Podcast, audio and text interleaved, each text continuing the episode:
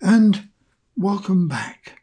Thanks for joining me again uh, for another episode in this brief series uh, entitled Governance.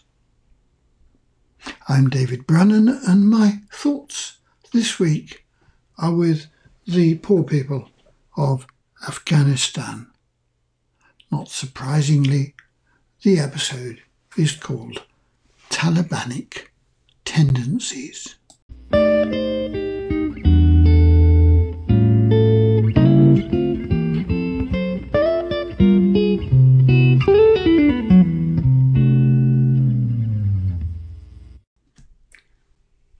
A great deal of UK media attention is focused on the plight of people in Afghanistan. Despite protestations to the contrary, reports of actions and attitudes, particularly concerning the rights of women and children in that male dominated society, are deeply troubling. It is difficult to truly know whether the deeply embedded memories of atrocities committed two decades previously are now being revisited, or whether the new leadership has shifted towards a more reasonably civilized form of governance, or indeed whether the new command has full control of its supporters, the Taliban foot soldiers. Who knows? How long before we find out?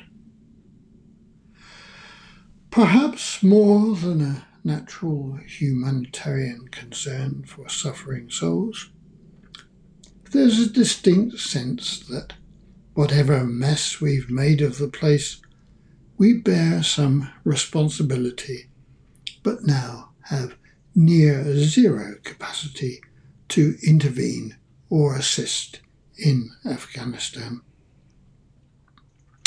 It whittles down to a deep seated fear that zealots, fueled by some dark ideological beliefs, can do great damage abroad. And then we wake up and change that last word from abroad to here at home. Do we really need this example to teach us about our own government's homegrown Talibanic tendencies?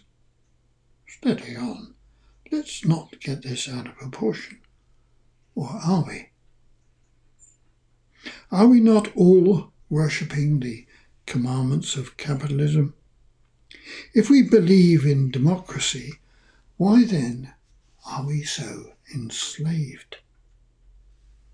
Why do we tolerate so much poverty, such inequality, such an addictive devotion to the never ending cancer of unceasing economic growth?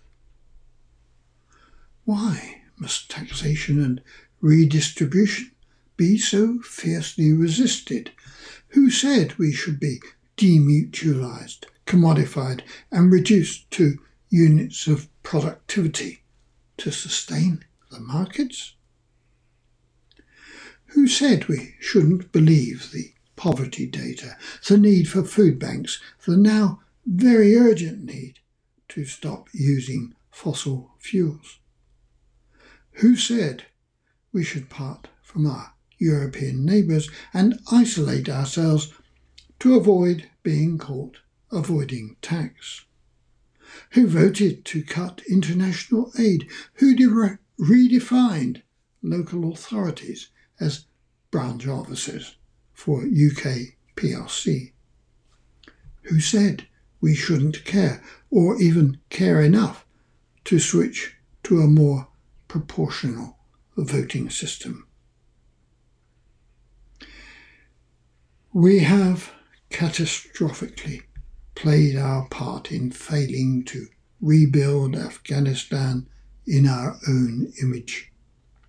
But in that failing, we are learning of our own twisted belief systems and our very own Talibanic tendencies.